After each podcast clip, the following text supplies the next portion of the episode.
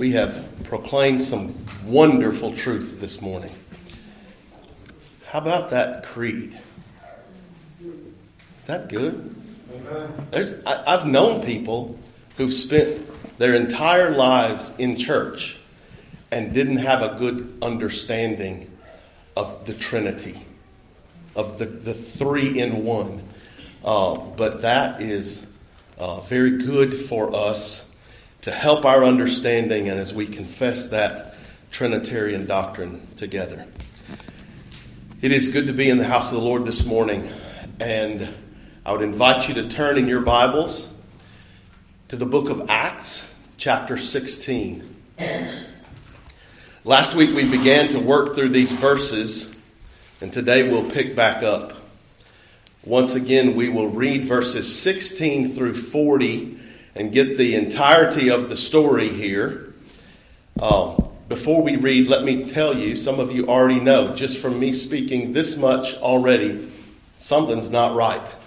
Uh, I have been tested for all the pertinent stuff, and I don't have any of the, the bad stuff. So that's the first thing. Uh, I'm not contagious, I'm just stuffy. So uh, I'm going to keep something here to wet my whistle. And uh, we're going to read, if you'll follow along in your Bible as I read, Acts chapter 16, beginning in verse 16. It happened that as we were going to the place of prayer, a slave girl having a spirit of divination met us, who was bringing her masters much profit by fortune telling.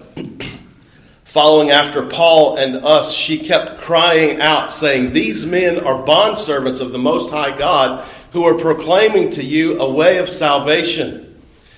She continued doing this for many days, but Paul was greatly annoyed and turned and said to the Spirit, I command you in the name of Jesus Christ to come out of her. And it came out of her at that very moment. But when her masters saw that their hope of profit was gone, they seized Paul and Silas and dragged them into the marketplace before the authorities. And when they had brought them to the chief magistrates, they said, These men are throwing our city into confusion, being Jews, and are proclaiming customs which are not lawful for us to accept or to observe, being Romans. The crowd rose up together against them, and the chief magistrates tore their robes off them and proceeded to order them to be beaten with rods. When they had struck them with many blows, they threw them into prison, commanding the jailer to guard them securely. And he, having received such a command, threw them into the inner prison and fastened their feet in the stocks. But about midnight, Paul and Silas were praying and singing hymns of praise to God, and the prisoners were listening to them. And suddenly there came a great earthquake, so that the foundations of the prison house were shaken, and immediately all the doors were open, and everyone's chains were unfastened. When the jailer awoke and saw the prison doors open, he drew his sword and was about to kill himself, supposing that the prisoners had escaped. But Paul cried out with a loud voice, saying, Do not harm yourself, for we are all here. The jailer called for lights and rushed in, and trembling with fear, he fell down before Paul and Silas. And after he brought them out, he said, Sirs, what must I do to be saved? They said, Believe in the Lord Jesus, and you will be saved you and your household. And they spoke the word of the Lord to him together with all who were in his house. And he took them that very hour of the night and washed their wounds, and immediately he was baptized, he and his household. And he brought them into his house and set food before them, and rejoiced greatly, having believed in God with his whole household. Now, when day came, the chief magistrates sent their policemen, saying, Release those men. And the jailer reported these words to Paul, saying, The chief magistrates have sent to release you. Therefore, come out now and go in peace. But Paul said to them, They have beaten us in public without trial, men who are Romans, and have thrown us into prison, and now they are sending us away secretly? No, indeed. But let them come themselves and bring us out. The policemen reported these words to the chief magistrates. They were afraid when they heard that they were Romans and they came to appeal to them. And when they brought them out, they kept begging them to leave the city. They went out of the prison and entered the house of Lydia. And when they saw the brethren, they encouraged them and departed. Jesus Christ, Lord and Savior of all those who place their faith in you, we come this morning asking your blessing. We need you today. We need you in your office of prophet to help our ignorance. We need you in your office of priest for the forgiveness of sin. And we need you in your office of king to subdue us to yourself.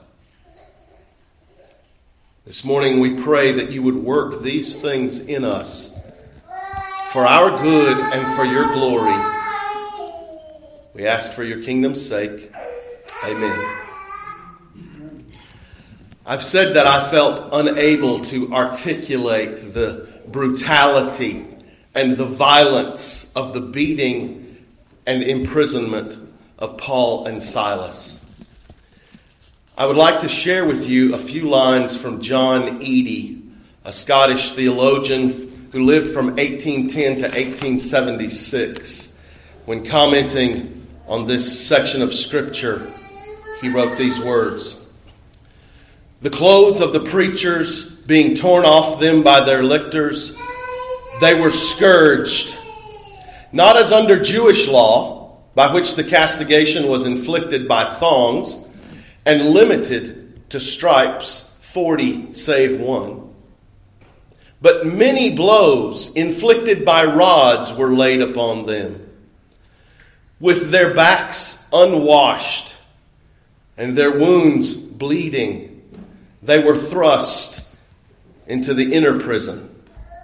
And to augment the torture, the raw and quivering flesh was further bruised jagged and irritated by the friction and unnatural posture as their feet were made fast in the stocks. Verse 25 says, It was at that time, it was about midnight, when Paul and Silas were praying and singing hymns of praise to God. It was about midnight, and we noted that this descriptor points not only to the physical darkness that would have surrounded them as it was night, and they were not only in prison but in the deepest dungeon of the prison, but also the descriptor is for the circumstance at that moment. The city of Philippi has only now had the gospel preached, shining gospel light into such a dark place reveals the depth of spiritual need, the depth of the darkness that was so prevalent there. The slave masters and the crowd demonstrated the utter darkness that was in their heart by having a concern for money without any regard for this girl and her life. And again, by bringing about such an unfounded accusation and an illegal punishment on these men, the jailer is in darkness, being lost and blind in his sin. It's midnight.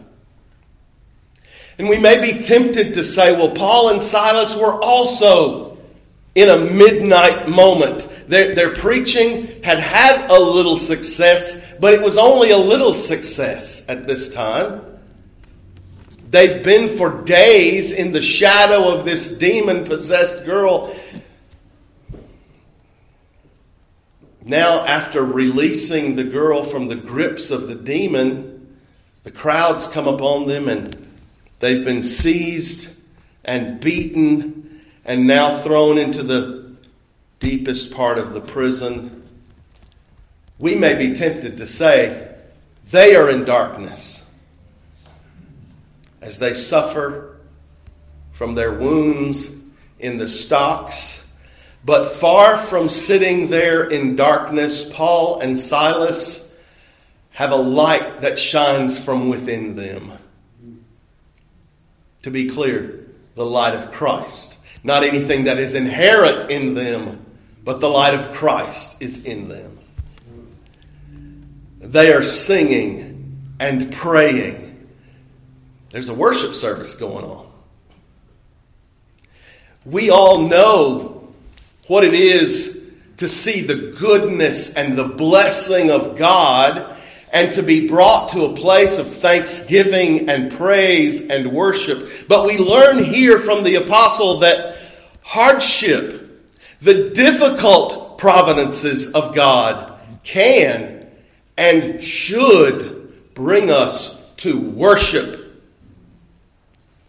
Verse 25 says they were worshiping, singing praises, and praying, and the prisoners heard them. The prisoners heard them. This is an example where we may come to Scripture and, and walk away with more questions than we have answers. We only have what the Scripture tells us.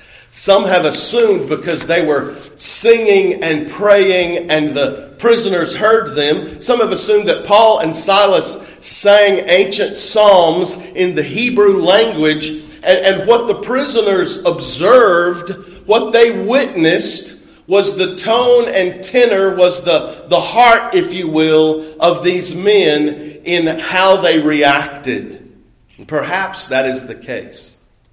Another possibility is that Paul and Silas sang and prayed in a language that was understood by the prisoners. Perhaps they were singing hymns of praise spontaneously created, written right there in the moment. Perhaps they prayed so that the prisoners could understand, and this would mean that the prisoners were not only witness to the, to the countenance, if you will, of Paul and Silas, but they were also witness to the message of what came forth from their lips. I tend to believe that the songs and the prayers were in a tongue known to the prisoners and the soldiers who guarded them. For one reason, the jailer knows when he asks. He knows that his greatest need is to be saved. He knows that. It seems there was at least a basic understanding of the message of these missionaries and what they had preached.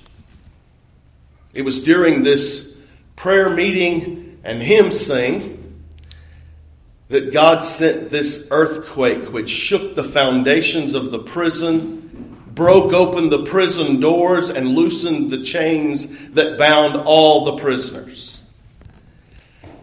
And at that moment, there seems to be nothing keeping the prisoners from walking out, from getting as far away from that place as possible. That's what we would expect them to do. that's exactly what the jailer assumed when he was awakened, startled by the earthquake and saw the prison doors open, he assumed they're all gone. So he drew his sword in order to take his own life. And that may seem out of place to our modern minds. But it would have made perfect sense to a Roman. In the Roman world, it would have made perfect sense to a Roman soldier. If the prisoners under his care, under his watch, had escaped, then he would have been liable to the judgments that were due to them. The practice of self murder, because that is what suicide is, this practice of self murder may have been to avoid a painful, a, a more painful and torturous death that would have come at the hands of a military executioner. This kind of suicide may have been considered by him in that moment and by others in that culture to have been more honorable than to be found guilty or to be found incompetent as a soldier. And at this moment, after the concussion of the earthquake is felt, the jailer guesses that the prisoners are all gone and immediately concludes that this is his best option. This is what he must do take his own life. But the voice of the apostle cried out. Let, let me just say here how many criminals in that prison would have said nothing? Just let him, let him go ahead and do that but the voice of the apostle, valuing human life, cries out.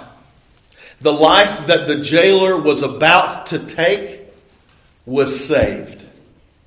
The jailer was saved, and the jailer would be that day doubly saved. First, by the voice of Paul Stop, we're all here. And secondly, the jailer would be saved by Jesus Christ. Paul calls out, Don't stop, do not harm yourself, for we're all here. And this indicates not only that Paul and Silas were there, but that all, we are all here. All the prisoners were present. And this may be because other prisoners had been changed by the power of Jesus Christ. Having heard the testimony of Paul and Silas in their prayers and in their singing, perhaps they knew now of the power of the gospel that had worked in their hearts. Or perhaps this was simply a special work of God to keep lost men there in the prison, remaining. Whichever, they were all there. Verse 29 tells us the jailer calls for torches or, or lights and rushed in. And he fell down trembling before Paul and Silas. He rushed in. This shows urgency of mind and urgency in action. As he rushes in, it's not just that he rushes in, but he trembles. He's trembling and falling down at the feet of these preachers. And this indicates something to us, something of the jailer's heart and attitude and his mind. The trembling, of course, it could just be nerves. I mean, in the last few minutes, this jailer has been awakened from a dead sleep by an earthquake, thought all the prisoners to be gone, decided to take his own life and then stopped from that, of course, he has every reason to shudder. Adrenaline is probably flowing through his body like no other time. He's trembling. But he's trembling and falls down at their feet. Now that tells us more. That tells us this is more than just nerves. He falls down at their feet. Only hours earlier, he had been there either, either by his own hand delivering a beating or at least under his authority. They were beaten and imprisoned and put in stocks. He had them thrown into the deepest prison.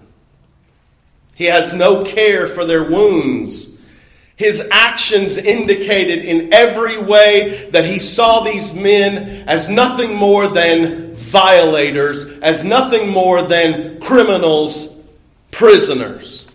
But now, he trembling falls down at their feet and he addresses them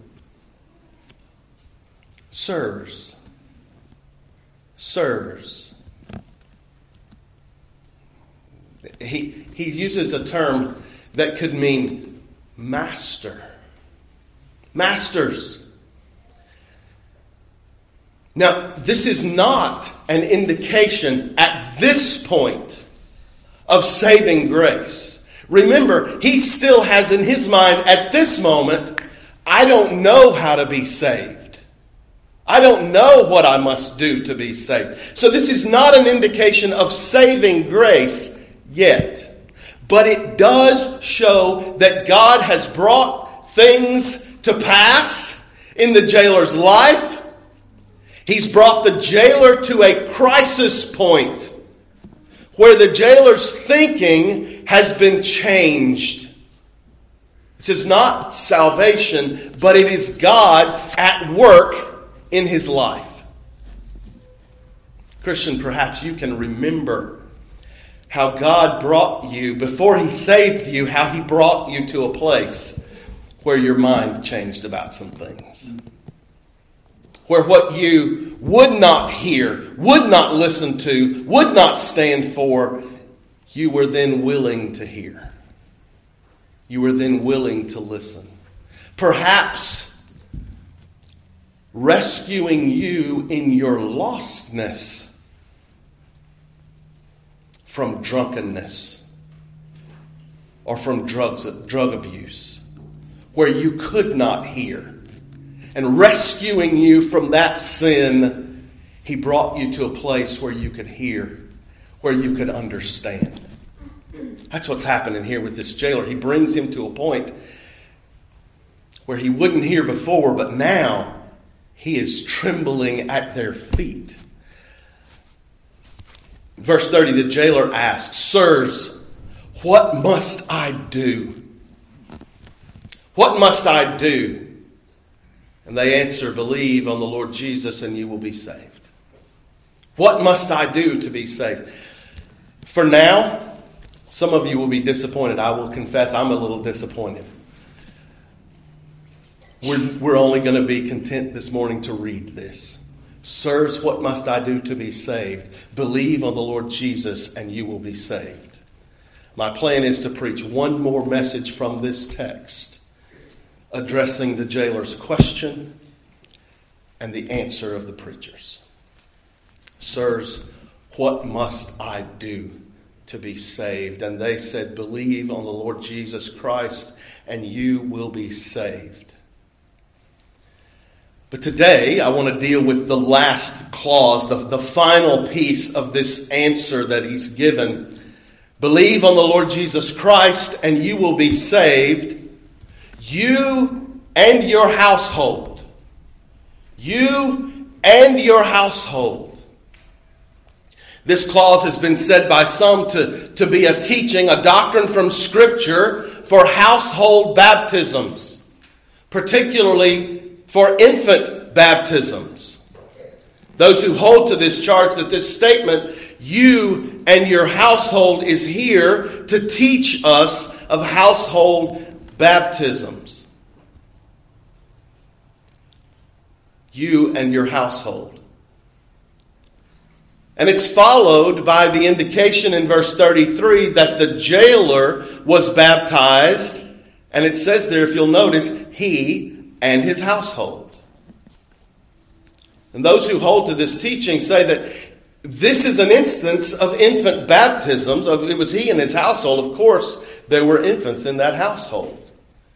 And they thus see here a biblical justification for the practice of baptizing the infant children of believers. Now, let me say this here to be very fair to our Paedo Baptist infant baptizing brothers.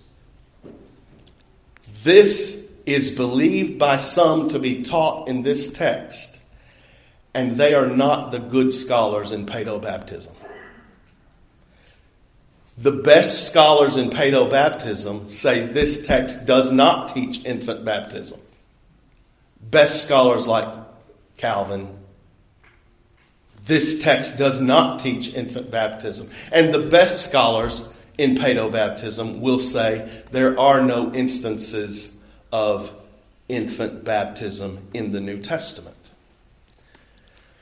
But we will see from this text, while some do hold that this text teaches household baptisms, infant baptisms, we will see, I will try to show you from this text, from the full reading of these verses in their context, that this does not teach infant baptism. Far from teaching paedo baptism, this text supports the credo Baptist position, the position of the baptism of only the disciples of Christ and not of their children as well. To see this, first let's note verse 32. In verse 32, the preachers preach the gospel to the jailer. It says, together with all who were in his house. The preachers preached the gospel to the jailer together to all who were in his house. Those who were in the household, whatever their various ages may be, however many there may have been, those who were in the household, all who were in the household, were the subjects to which the word of God had been spoken. Clearly, subjects to which the Word of God is spoken, the subjects of the preaching of the Word, are those who are able to hear and understand. Now, if you are here this morning and you can hear me and you can understand what I'm saying, let's be clear, I'm preaching to you. But as I look out, I see some who are here H E R E, and they can hear, H E A R, but they are without understanding. And some I see are completely out. some are here and, and they are without understanding, and they are not the ones to whom the Word of God is preached. Those who were in the jailer's household were able to hear and understand the Word of God as it was spoken to them by the preachers. We also note in verse 34 that when the jailer brought Paul and Silas into his home and he fed them, it says he rejoiced greatly, having believed in God with his whole household. So, certainly, this rejoicing is happening because he has believed in God, but it says he has believed in God with his whole household. Those members of the jailer's household believed. They were cognitively able to hear and understand the words spoken to them and then one step further, they were able to believe. They were able to believe. Therefore, we must conclude that the household members who were able to hear and understand and believe were the same ones who were in verse 33 baptized.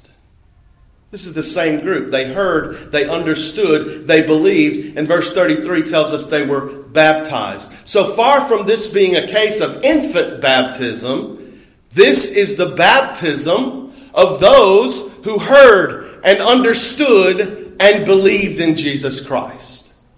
It is the baptism of disciples of Jesus Christ. Before we leave verse 33. Uh, one more thing about this paedo credo discussion. I know many of you know this, but it's got to be said one more time.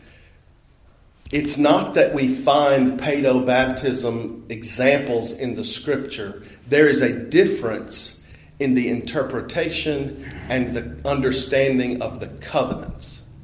That is the difference that, that we arrive at different points from our Paedo Baptist brothers. I'm calling them brothers. Why? They believe in the Lord Jesus Christ. And they are our brothers. They're just wrong about this. They would say the same thing about us as Reformed Baptists. But the differences are important. And we're not addressing all of those things here. Look at verse 33 once before we leave here. The text says that the jailer and his believing household were baptized immediately. Immediately. Now, this is not an indication that they believed and they had to be immediately baptized because their salvation was dependent on their baptism. That is not what this means. That's not what this means because that wouldn't fit with other examples in Scripture. We see people saved in Scripture. I should say we see person. We see person saved in. We see one example in Scripture of a person who comes to Jesus Christ and is saved, and Jesus says, Today you will be with me in paradise. This man is going to heaven that day and he was not baptized. Someone much smarter than me said, We have this one example in Scripture of an unbaptized believer who will enter into heaven so that we would not think for a moment that baptism does anything to get us into heaven. And we have only one example so that we don't think baptism is unimportant. Amen. It is important. Here, the jailer and his believing household were baptized immediately. When a person makes a credible profession of faith, they should be baptized without delay. Baptism should not be refused or delayed either by the new believer nor by a church. And we have heard of some who have believed in Jesus Christ, but for some reason wish to delay baptism. Perhaps they're uneasy about something of a public baptism. Maybe there's some other reason, but they're just like, I'm, I'm saved, but I'm not ready to be baptized. We had a man in our church that, that said that very thing, but I, I knew the Holy Spirit was working, and I just said, Well, let's just give him a little bit. And I think it was a week later he came back and said, Okay, I got to be baptized. I got, to be baptized. You remember that.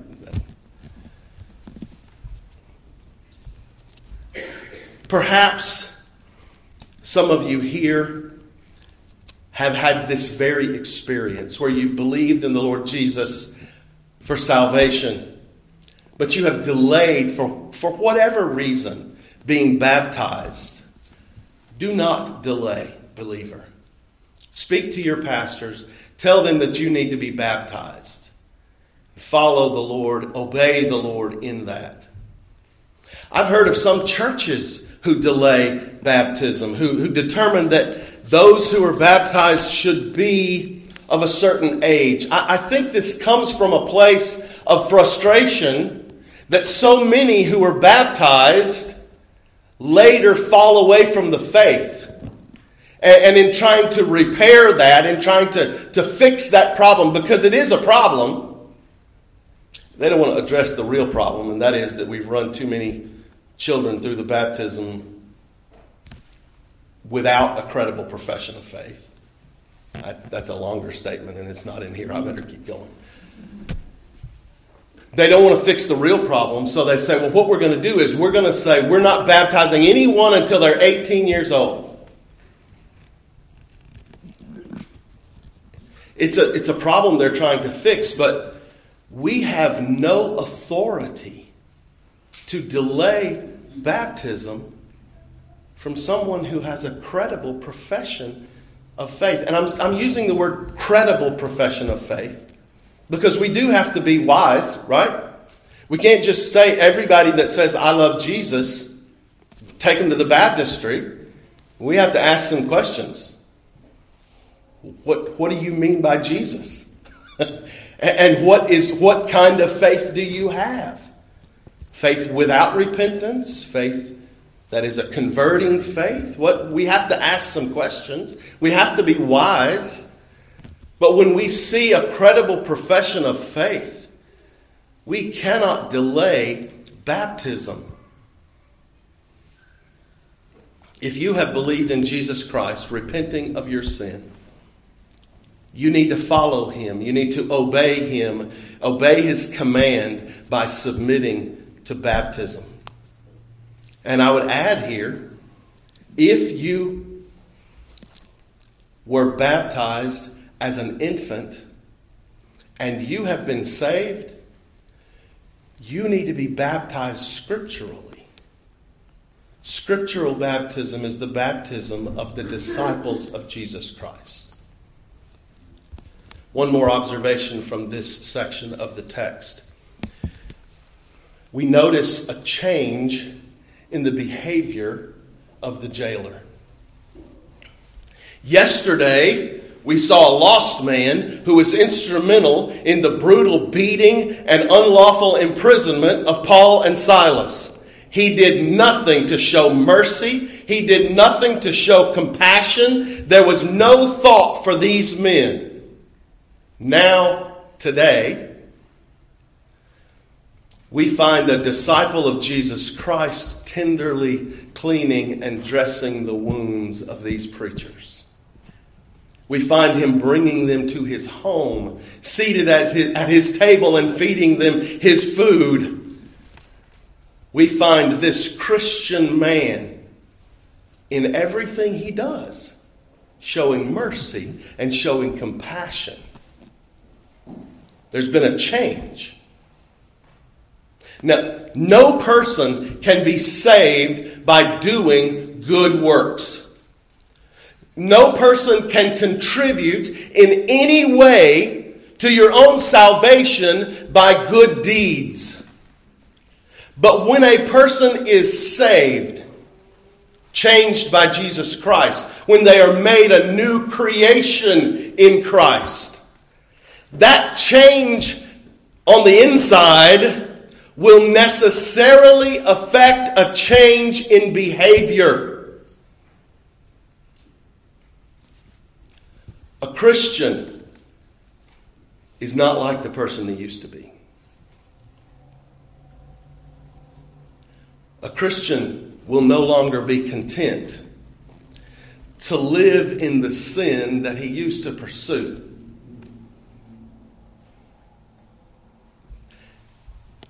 You might find a Christian trying that out for just a minute, but you can't live like that.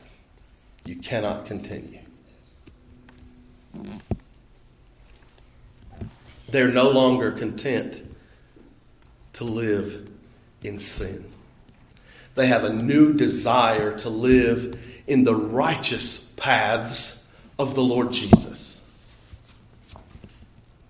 And we see the certain, undeniable change in this Philippian jailer that after he believed in Jesus Christ, he was a new creation. And it's because he was a new creation that he's changed in his behavior. Jesus described this new creation, this change, to Nicodemus, and he used the term, you must be born again. You must be born from above. When Jesus saves a sinner, there is a change in that sinner. They are converted. They're not perfect, not this side of heaven, but there is a change. Friend, hear this, hear this word of warning. If you count yourself a Christian, and there is no change. That's not the Christianity of Scripture. That's not the salvation of the Bible. You can't change in order to save yourself, but if you are truly saved, there will be a change. In verse 35, the Philippians who were so keen yesterday to have Paul and Silas beaten and imprisoned without worrying about details like charges, defense, evidence, or even finding out the nationality of these men who were accused. Those who yesterday had that attitude now are ready to release these prisoners. But Paul gives us an example here of a Christian exercising his civil rights, his rights under the law. Paul does not deny or denounce his Roman citizenship. Now, you, some of you have heard me lately say that we don't need to confuse our Americanism and our Christianity.